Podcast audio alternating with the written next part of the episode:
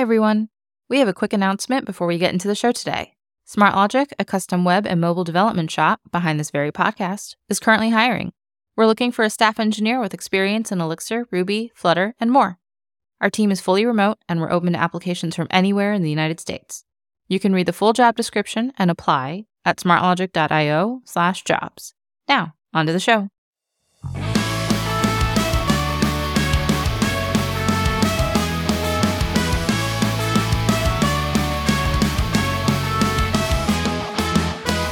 Welcome to another episode of Elixir Wizards, a podcast brought to you by SmartLogic, a custom web and mobile development shop. This is season 10, where we are looking to the next 10 years of Elixir. We'll be talking with our guests about what the first 10 years might tell us about the future of Elixir. Hey everyone, I'm Owen Bickford, Senior Developer at SmartLogic. And I'm Dan Ivovich, Director of Engineering at SmartLogic. And we are your hosts for today's episode. For episode six, we're joined by Mat Trudel, author of the Bandit Library and Phoenix team member. In this episode, we're discussing the next 10 years of Phoenix and web transports. Hey, Matt, how are you? I'm doing great. Thanks for having me. So, before we get into all the weeds of Phoenix and web transports, for anyone who hasn't heard of you or seen your talks or read what you've been working on, can you give us a brief introduction? Sure. So, during the day, I'm a mostly back-end senior developer at uh, PagerDuty. We're called one of the quiet Elixir shops around. We're actually, I often think that we're one of the largest Elixir shops. I've, I've never actually verified that, but we do have you know, upwards of a thousand engineers working in Elixir as our, you know, as our primary and only back-end language. But anyway, that's my day job. In the evenings and the weekends, I've been working for the past few years on an Elixir HTTP server called Bandit bit of a backstory to it that I'm sure we'll get into at some point. Started off as a bit of a joke, is the short version of it, uh, and has since become something that's rather more serious than I think I was ever expecting it to be. And that's been sort of taking up a lot of my free time over the past few years, working towards a number of the new features that it supports, most notably the fact that we now fully support Phoenix. And as part of that work, I did some work in the Phoenix project as well late last year to land that support. Awesome. So, yeah, I'm absolutely excited to talk about how things are changing a little bit with Phoenix and some of the new tech that we're maybe getting to play with a little bit.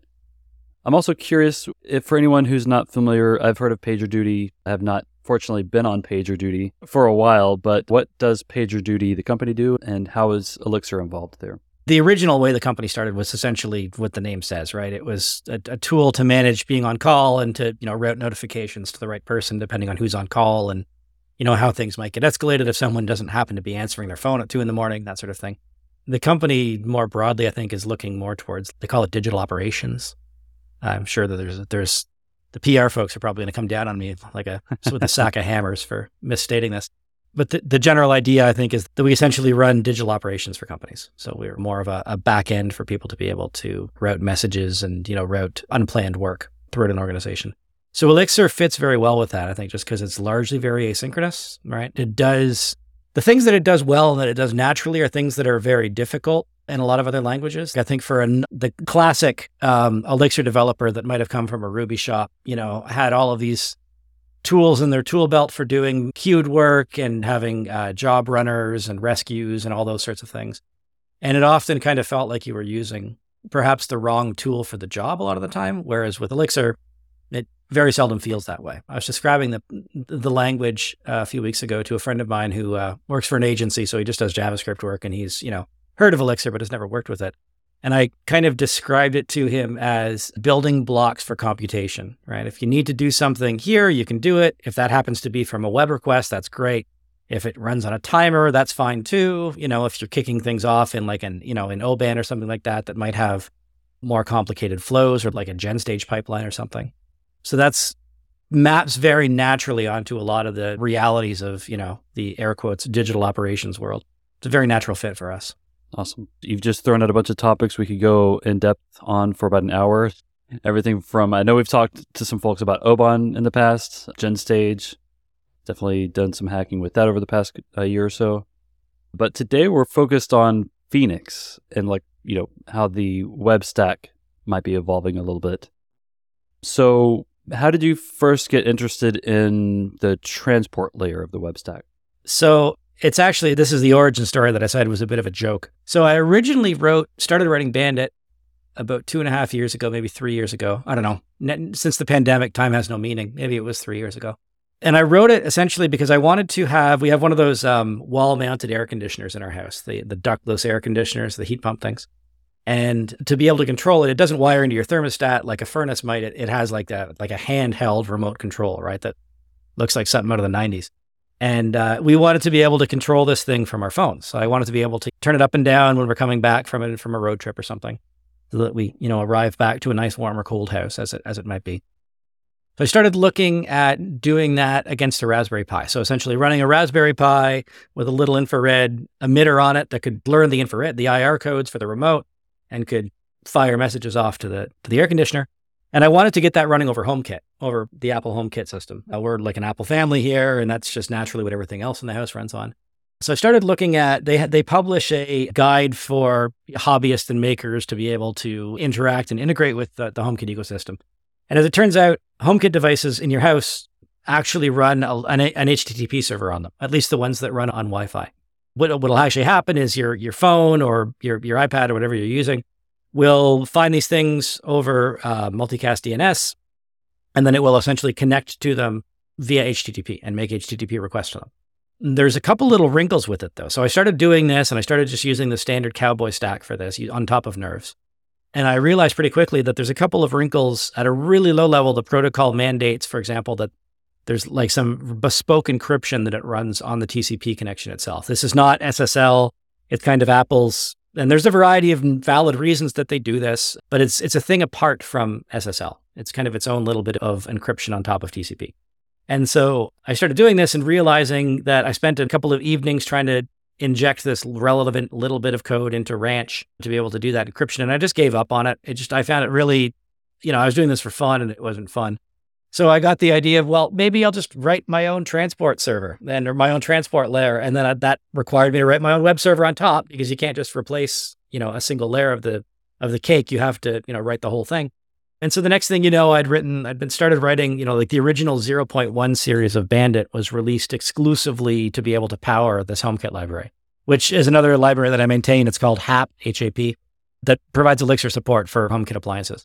Today, it runs a bunch of other stuff in our house. It runs like our skylight blinds, thermostat in our house in the basement. It still actually doesn't, I, have never actually written the bit for the air conditioner.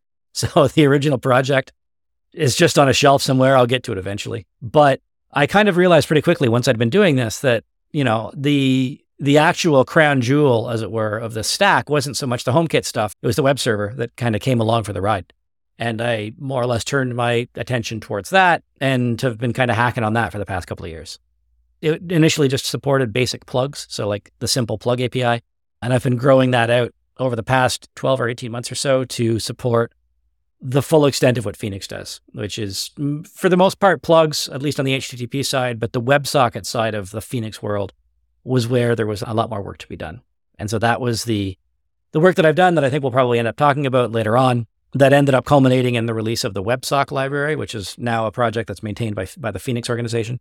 And it essentially, you can think of it basically as the plug API, but for WebSockets. So it's the same notion of providing a generic abstraction for WebSockets, the same way that plug provides a generic, a generic abstraction for HTTP and allowing application servers to plug into that. And as of Phoenix 1.7, that's actually now that is how Phoenix 1.7 does WebSockets now. The WebSocket layer in Phoenix is built on WebSock. There is no more Cowboy specific code in Phoenix. That kind of is the bit that allows Phoenix to unlock support for other servers like Bandit. So you had kind of ongoing efforts then here, right? Like a little bit of like Phoenix changing so that it could accept other things and you writing this compliant core.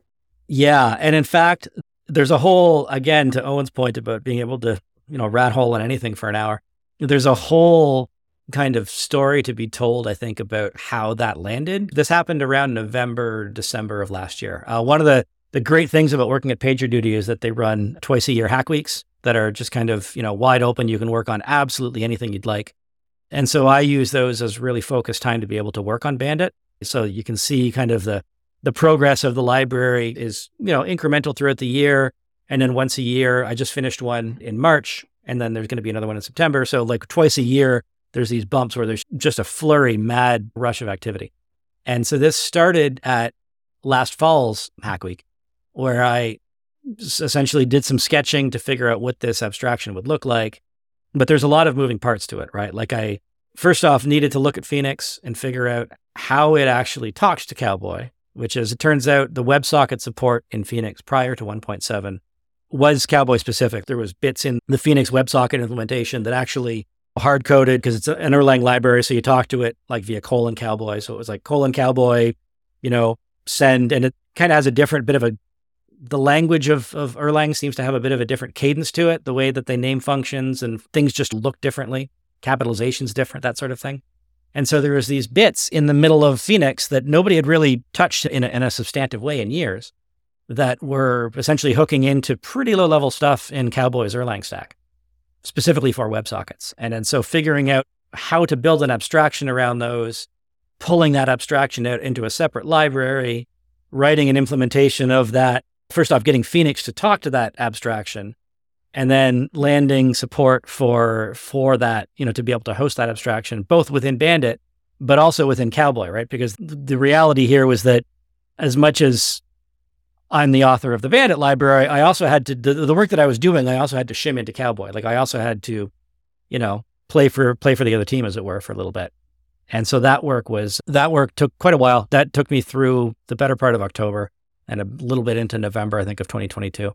And it kind of culminated, to your point, kind of culminated in I think there's about a half dozen or so PRs that needed to be landed in a really specific order that both ensured that earlier Phoenix installs continued to work and didn't break. The newer ones used this new stack and that nothing kind of, you know, there was nobody, there were no points along the way where you needed to use a specific version of a library and not have the other one up to date. So it was a bit of juggling to get that landed, especially considering that the majority of this work I was I was interacting with Jose for. I'm Eastern North American Eastern time and he is, I believe, in Poland. There was kind of this thing where, you know, I'd do a bunch of work at night and then I'd wake up in the morning and I'd have a bunch of reviews from him. And then I had this kind of golden hour in the morning where I could turn, if I could turn stuff around by about 10 a.m. or so, I'd have a hope of being able to get another kind of round of feedback and another round of iteration on it. But that stuff, like I say, it took about a, maybe a month or so of back and forth to kind of land that.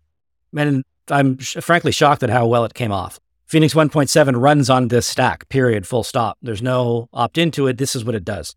And there hasn't been so much as a single GitHub issue about it, which has been quite encouraging. Props for you. That is a huge accomplishment. Yeah.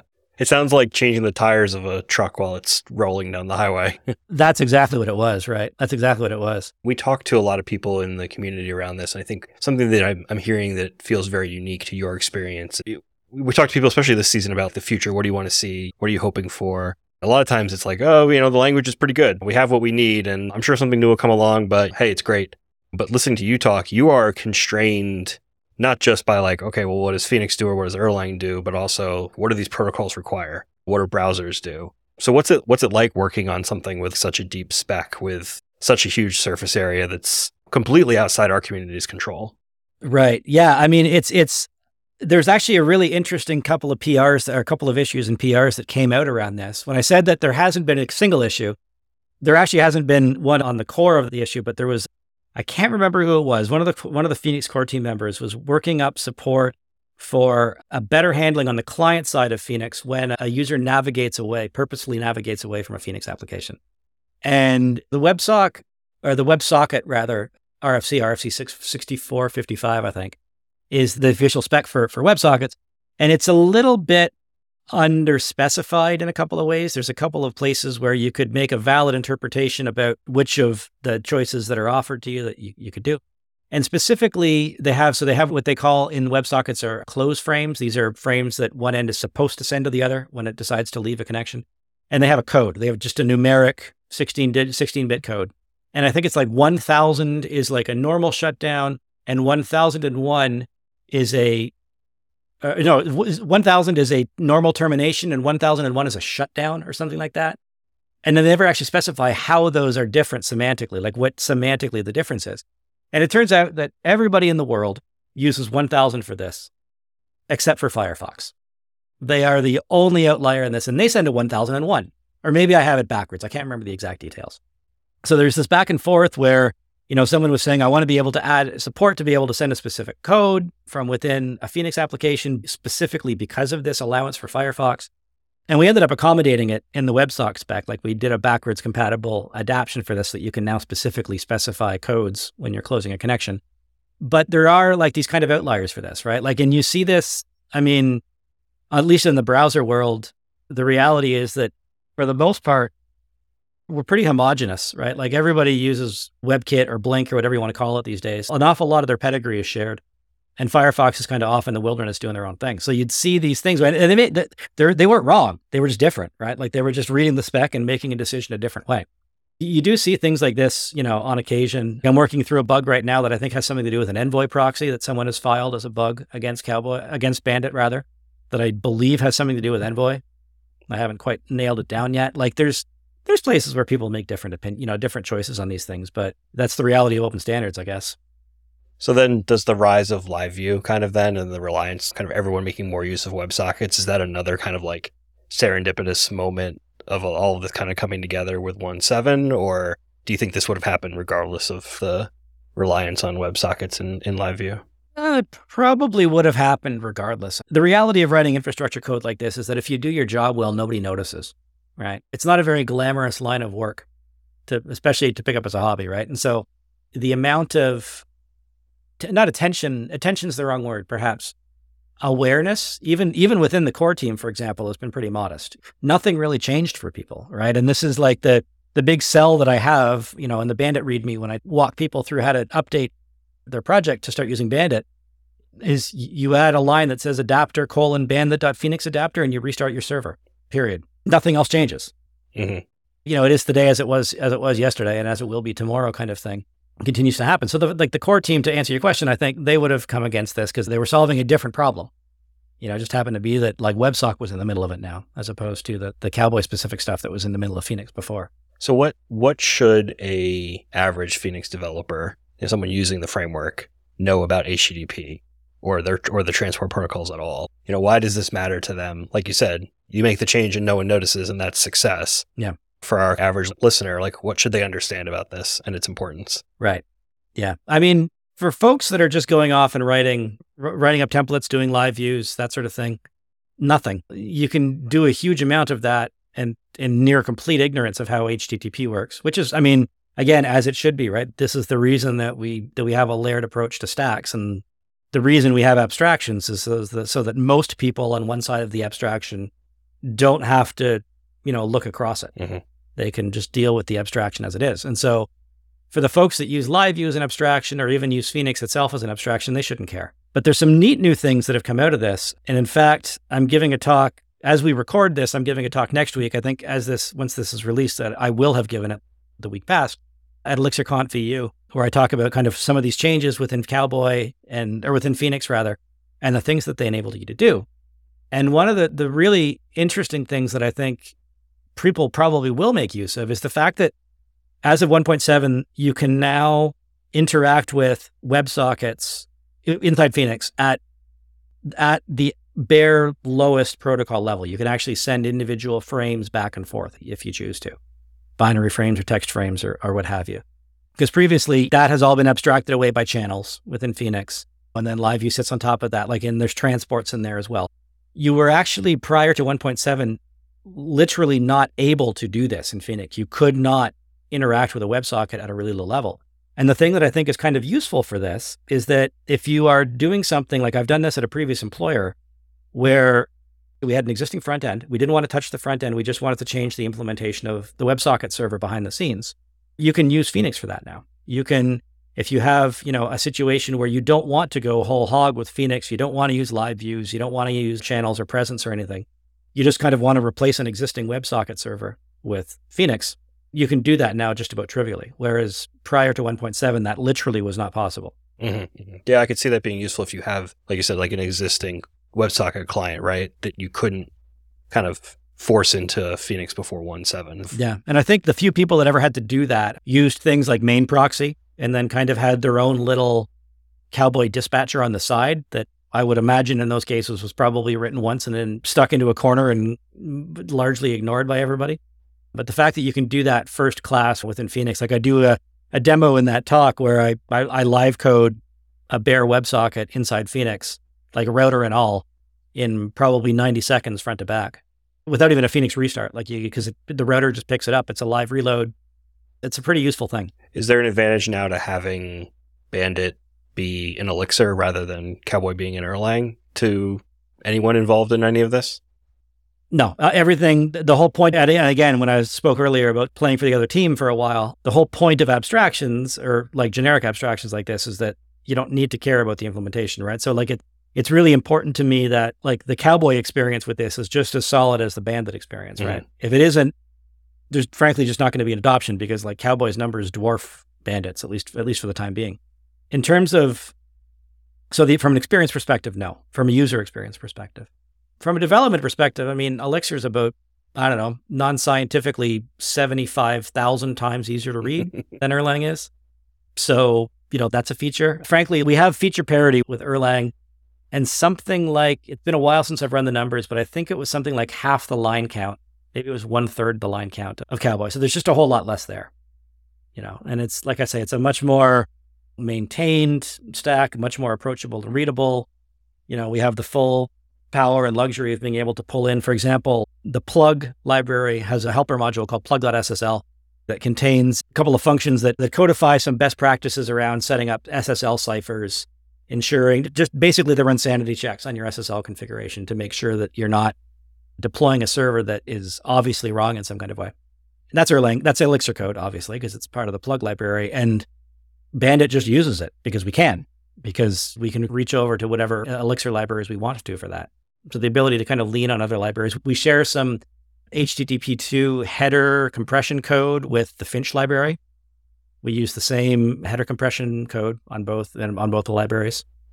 There's just bits like that where you can kind of do software development in a more of a best practices way in terms of you know reusing code and and abstracting the things and releasing the things as separate libraries. That might make sense for that. Right. That's what i've always liked about the layering stack of networking and thinking about the various you know osi model or, or other interpretations of that and be able to think about each each piece building on the one before it. But am i understanding the the bandit read me correctly here you also wrote an entirely pure elixir socket server to build all of this on top of yeah, so all of this sits on top of naming malapropisms aside. It's called Thousand Island, right? Because the the equivalence in in Cowboy sits on top of a socket server called Ranch, right? Because cowboys live on ranches. Bandit sits on top of Thousand Island because Bandit is to Cowboy as Thousand Island is to Ranch. Thousand Island ranchable salad dressings. Sure. Bandit and Cowboy. Malapropisms are kind of my thing. So, um, you know, it it made sense at the time. Like when I say this whole thing started off as a joke, like I, I, I, I mean that quite sincerely. I'm glad we've landed on naming things because I enjoy naming things and I can just tell from your projects that maybe this is the favorite part of the whole cycle is just picking a name for the project because there's so much thought. It's the second best part. The best part is these. Uh, you guys can't see them, I guess, because it's a podcast, but I had stickers made for ElixirConf. Oh, awesome. Those are cool. Yeah. So making logos. Sorry. Oh, and I didn't mean to interrupt you. Oh, absolutely. I think the first time you popped up on my radar, I was watching ElixirConf talks a few years ago and you had released. You were talking about SchedEx, right? Yeah, that was at uh, EMPEX 2018, I think, 2017 maybe. Yeah. Yeah, so this is a scheduling package for Elixir, and it's a, another pun based on like FedEx, which I don't know if we can actually say out loud, but you've you've not been uh, pursued by any kind of legal entities about no the name of that no. or any other packages, right? no, and that I mean, as, if you go to the SchedEx project too, it, the the logo is a, is a straight rip off of the classic FedEx logo. So classic stickers, and we have stickers for that and all. So yeah, naming definitely is one of the most fun parts of building these things. If I'm being honest, naming and making stickers, making stickers and naming things. Yes. So I always love a pun. That's the best part of my day is whenever I can land a good pun. The effort on these names is definitely appreciated uh, by me and all the pun lovers you. in our community. We've touched on a little bit about HTTP. HTTP2 has been mentioned. So the evolution of HTTP is something I'm kind of curious about.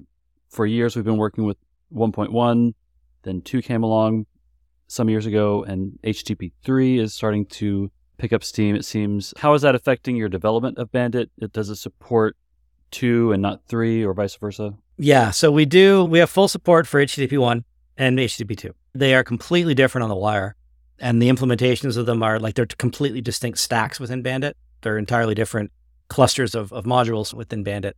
And there's really not a huge amount that you can share from an implementation perspective. Like they are just fundamentally very different from Mm. each other. The semantics are very similar from a user perspective. That was the goal of, as I understand it, that was the goal of HTTP2, right? From a user's perspective, they don't really see any, any changes to it. It's still request response based. You still request a URI with a verb. There's still headers go in each direction. You request bodies and response bodies. Like the, the broad semantics of it are identical, or at least largely identical. The implementation, in terms of what the bits and bytes are that get sent on the wire, is completely different. Hmm. So that was that was quite a bit of work. I mean, HTTP one for the original purposes of this as the backing system for HomeKit, I only ever needed HTTP one, and that like I've often said this. I've uh, this is when I'm going to put my my ranting old man hat, my old man yells at cloud hat on for a minute here. I've I've often said that any sort of standard that's worth using on the internet should be something that the benchmark I've always used is it should be something a third or fourth year student can do as a term project. And maybe not the most battle hardened, you know, ready for production, bet the company on it, but like you should be able to build an HTTP server as a term project for someone that knows their way around a language. And then so HTTP 1 was kind of classic for that. It's kind of like of the the original era of internet protocols, right? It, it, it is text on the wire. You can telnet to port 80 on a server and you can type in, you know, mm-hmm. GET space slash HTTPT slash 1.1 enter. Yeah, I love doing that to sh- to show people what it is, right? It's like, look, I open up Telnet. This has nothing to do with your browser, and yet I can talk to a web server as if I'm a browser. And so you can do that, right? And it, it turns out that that for years, I actually thought that was the gold standard. That's what you wanted to do. And, and so in contrast to that, HTTP2 is, is what's called a frame-based protocol. So it's it's all binary based, like like in a frame is like uh, I think it's there's three bytes of length and then one byte that's of flags with foot. Like it, it's it's you need to actually go and tease it apart bit by bit, like literally bit by bit, to make sense of it. You can't telnet to an HTTP two server and do the same thing. I'd thought for for ages, I was like, this is just you know needlessly complicated, and the only people that benefit from this are like the Googles and the Amazons and the Facebooks of the world because like this stuff is useful at scale, but it just gets in the way of the smaller people that are just trying to get things done. And then when I actually went and wrote these things, I realized that one of the things that's nice about that approach is that I mentioned earlier that the WebSocket protocol is really underspecified. Um, it's not it doesn't hold a candle to how underspecified HTTP 1.1 is. There are so so so many places in that like you can't throw a stone at the HTTP RFCs without finding a place where you could validly choose this or that. And you know, oftentimes they're completely opposite directions on a given choice. It's wildly underspecified and so it's really difficult for example to be able to have a confidence that like you've implemented the protocol correctly. Like HTTP2 has Bandit runs, it's called H2 spec is the name of the, the project. It's a Go project that just codifies a, I don't know, a few hundred different test cases about various corners of the protocol. And we run that as part of CI. So if we break HTTP2, I'll know instantly. Like the code won't even make it into main. There's no such equivalent. And there's, I, there's actually other testing suites for HTTP2 as well. H, H2 spec was just the one that we chose. There are none for HTTP1 there is no such thing as like a gold standard conformance suite for HTTP1 because there's so many. It could be this or that. You could encode a content length as a binary, or you could encode it as a binary in commas and take the last. Like there's a, there's a mil, there's a million places where the protocol does that sort of thing. I'm sure we've all seen, right, like a commented line in like an Apache config or something, right? Like a this this header is replicated here because IE whatever or IIS whatever, right? So you had these kind of weird overlaps and yeah, it's interesting. I think that the kind of like CI test case you're talking about there from a, you know, hey, let's push the push the envelope of your your server to make sure it's good. Like that's a really neat way to validate. Yeah. There's another one for WebSockets called Autobahn that we run as well. So WebSocket and HTTP2 stacks are covered in CI exhaustively. If we break them, we'll find out. And like I say, the code won't even make it into production. HTTP1 being far and away the most important of the stacks and having, from that perspective, far and away the, the worst coverage from a conformance perspective is something that I'd I'd like to change. I think one of these days I might get around to writing a conformance library for HTTP1. I'm not the first person to ask for it. There's a number of like, and not even within the Elixir world, there's a number of folks like Jacob Rothstein over in the Rust world has looked for something like that as well. I know there's a couple of people in the Go community that are asking for these things. Like they just don't exist, which is frankly to me shocking. Yeah, considering that basically the entire world right now runs on HTTP 1.1. And and and will probably forever. Like, you know, again, HTTP 2 is important to the Googles and the Facebooks of the world, but not to you and I. So I'm curious uh, a, a couple things about these these new evolving protocols. The first one is, I mean, really, this is just an excuse for me to, to bring up my favorite engineering resource, HTTPcat, http.cat. This is a super helpful guide for understanding all the different types of response codes that you might get from a server. Do these response codes change with these new protocols, or are they identical They're generally identical and big ups to HTTP cat. I used it just the other day. Someone was asking an issue on Bandit about header length validation. And I was like, yeah, it's a 431. And then I literally just put the HTTP cat reference to it. By and large, yes, they are where they make sense, where the semantics continue to make sense. There's a couple of codes. Let me think of an example 101 switching protocols. HTTP 101 switching protocols doesn't make sense. This protocol switching is specifically out of scope in HTTP 2. It's not something that the protocol supports. So returning a 101 on an HTTP 2 connection is like a logical inconsistency. But any of the standard 200s, 204s, 404s, they mean the same thing in both of them. So a WebSocket to this day is still going to start with HTTP 1.1. There actually is a standard. I can't remember the RFC offhand. It's somewhere in the 8000s um, about upgrade. HTTP 2 has an upgrade function. It's built into the protocol as opposed to built into the application. I see. So you can upgrade HTTP 2 connections to WebSockets.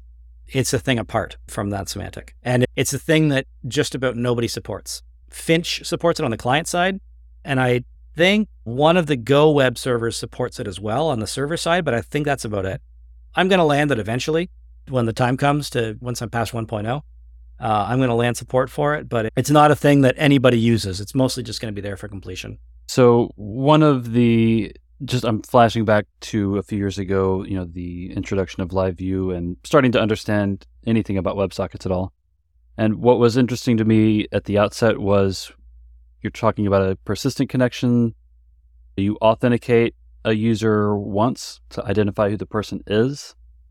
And then anything else you do within the app can be authorized and so on. But you don't have to keep asking every time someone clicks a button, like, who are you? Like you would Right. with a spa app, you know, for example, that's making a bunch of Ajax requests.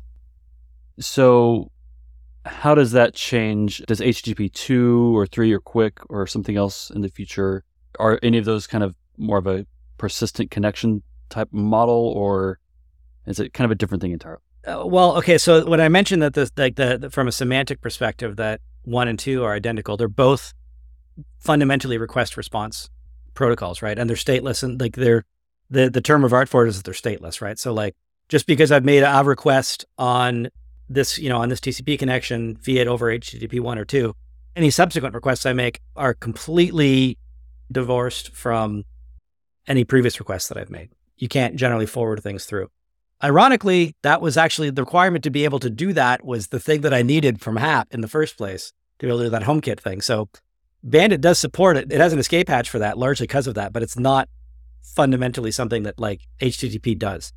The reason why that works with WebSockets, and this is a bit of an interesting digression into the Elixir process model here. When you make a WebSocket connection, it starts life as an HTTP connection.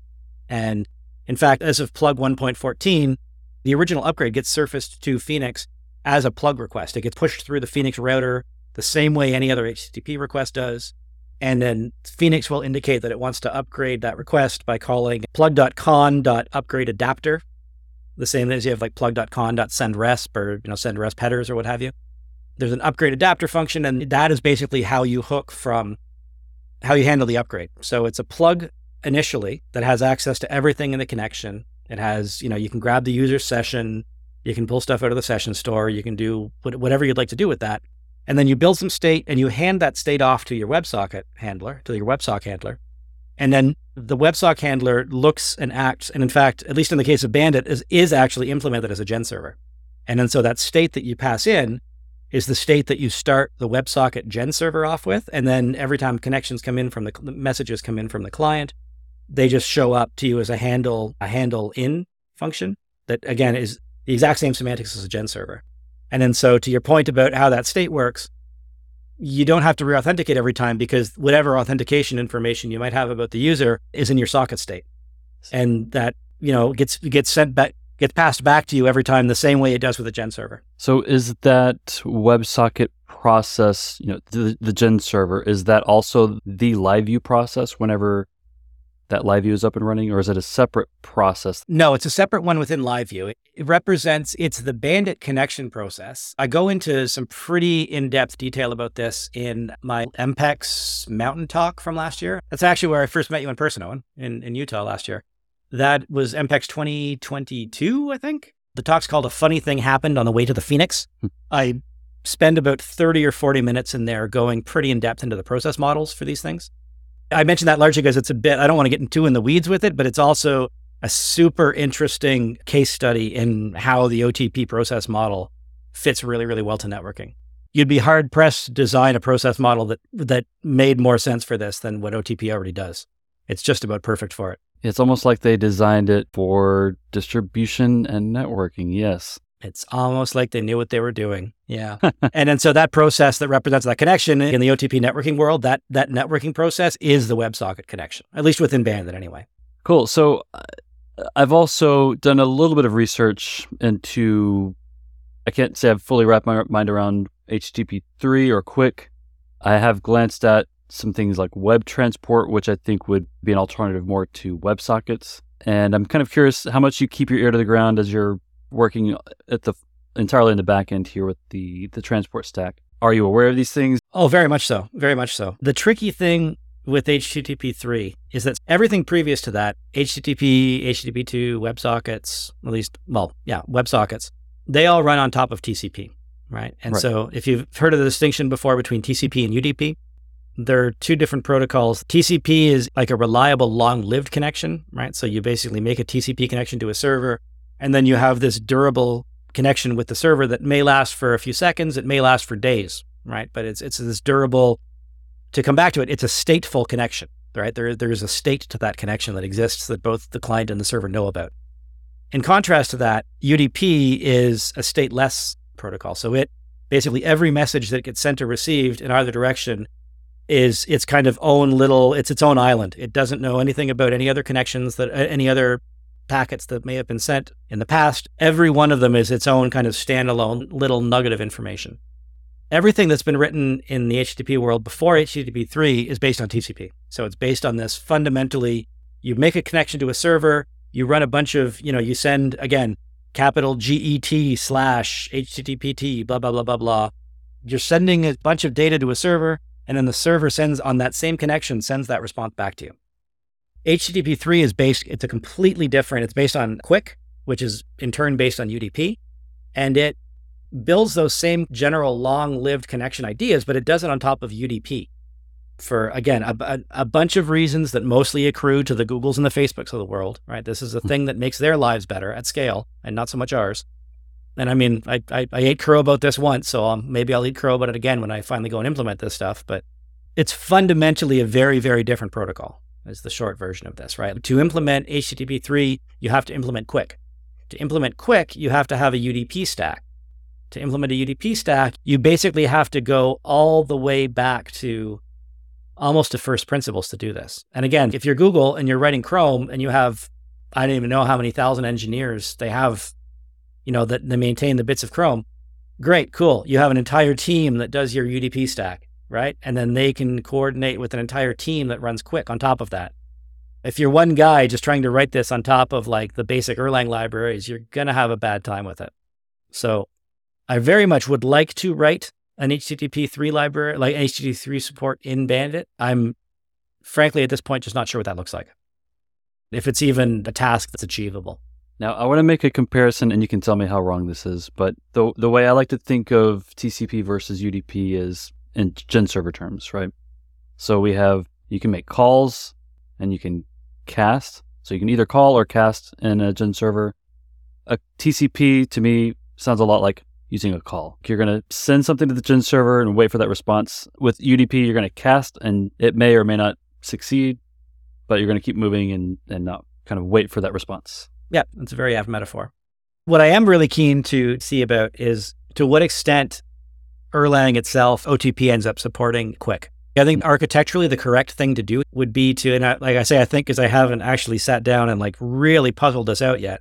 I think they're the architecturally the team that should be owning a QUIC implementation, and then Bandit would in turn write an HTTP three implementation on top of their QUIC library. Okay. Yeah. I was gonna I was gonna ask. It sounds like for a lot of these things, like you say, these evolutions, these protocols have benefit to people who control both sides of the equation or doing things at kind of massive scales where this matters. Where do you want to see things go then for the rest of us? And what are you hoping to see from either the protocols or the language or things like that? And so it sounds like your ask, at least, or your your pondering and, and kind of thought processes, maybe some of this support needs to start down at the Erlang layer, at least in terms of QUIC and UDP. But anything else, looking at Phoenix, looking at LiveView, looking at how these things are taken off, what are you hoping comes down the pike or what challenge do you want to take on next? Personally, there's a few loose ends that we left in the Phoenix stack as part of the work about adding WebSocket support, WebSocket support, rather. There's a couple of loose ends there that I'm going to pick up on. And I do have this is something that isn't public knowledge as the day we're recording it, but by the time this comes out, Bandit is now in the 1.0 pre release series. So it's now a stable project that won't be changing in substantial ways.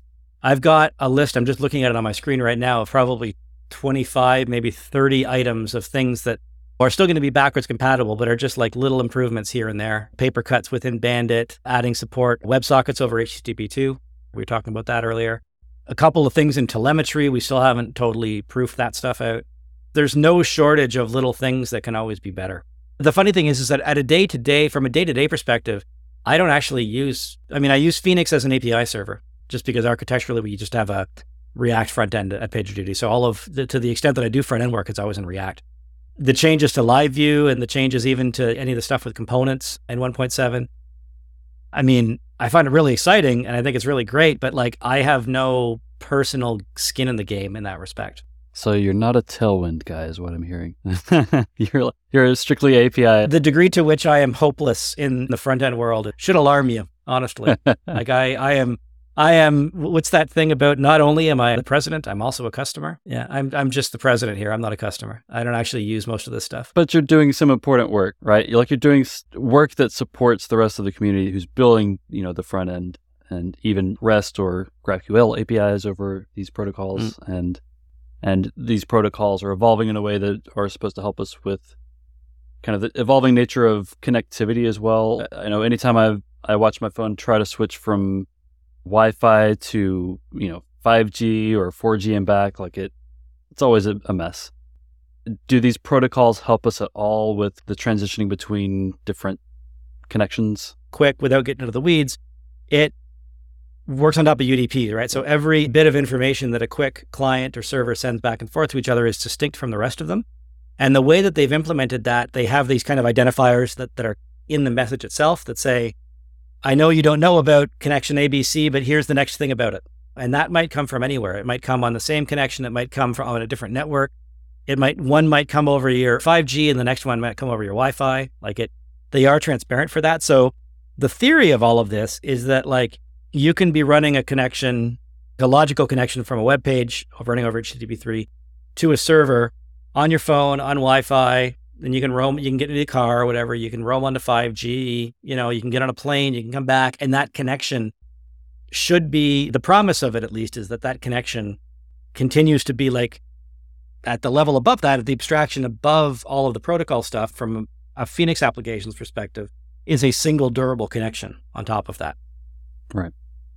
Remains to be seen how much that actually works out in practice. This wasn't the first stack that has promised this, but that is the promise of it. Streams are involved. The format of these messages sounds interesting.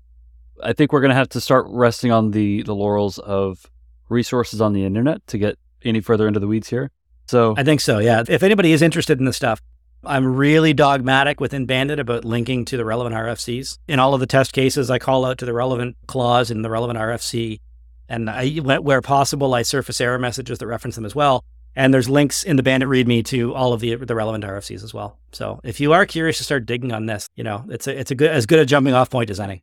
I have long recommended people read RFCs. Always, it's great. It's a really interesting experience to read RFCs. Yeah, I agree. And I'm sure even the source code for Bandit would help someone understand HTTP, the different protocols that are, that have been implemented there. You know, just kind of reading through the code, watching how you know the data gets passed. Yeah, and I mean honestly, like there's not, and I've I've been pounding the table about this at basically every chance that I get, that this stuff is not fundamentally complicated. The entire extent of Bandit is, I think, five thousand lines. You know, it's not that big of a project. There's nothing kind of behind the curtain there. There's no other giant library that does all the heavy lifting on this. Like writing a web server isn't actually that hard. You need some stick to itiveness and mm some persistence and a structured way to approach solving successively, you know, larger and larger problems, but like it's not it's just code, right? I mean, all of this stuff at the end of the day, we're just all we're doing is sending zeros and ones over a wire. Right. Well, cool. Before we wrap up, do you have any final plugs or asks for the audience? Take a look at Bandit. Always keen to pound the table on that one. It's like I say, pretty straightforward for, you know, for someone to be able to implement and start using the volume and the nuance of the bug reports that we started getting on the Bandit project once we had Phoenix support was just leaps and bounds larger. It really does help these projects to have users, you know, and to have people that report bugs back. We've gotten some really deeply obscure bugs that were not things that, from a development perspective, I ever would have done. I never would have thought to have tested some random permutation of configuration options or what have you that someone happens to report a bug on you know, and it's a legitimate thing to fix, but it's just there's an awful lot of development that happens and and should happen as a response to you know to bug reports, and and that scales pretty directly with the number of people using it. So y'all should be using it. Awesome. Well, thank you so much for putting in at this point years of work improving and enhancing and helping evolve the stack that Phoenix is built on. And thank you for helping us unpack everything there is to know about web protocols. You're very welcome. Thanks for having me. Great to be here. Elixir Wizards is a production of SmartLogic. You can find us online at smartlogic.io, and we're at smartlogic on Twitter. Don't forget to like, subscribe, and leave a review.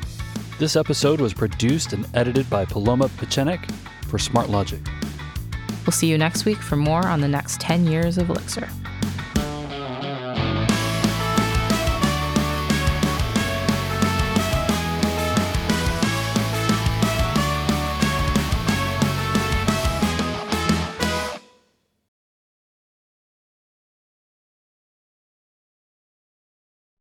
Hey, this is Yair Flicker, president of SmartLogic, the company that brings you this podcast. SmartLogic is a consulting company that helps our clients accelerate the pace of their product development. We build custom software applications for our clients, typically using Phoenix and Elixir, Rails, React, and Flutter for mobile app development. We're always happy to get acquainted, even if there isn't an immediate need or opportunity. And of course, referrals are always greatly appreciated. Please email contact at smartlogic.io to chat. Thanks and have a great day.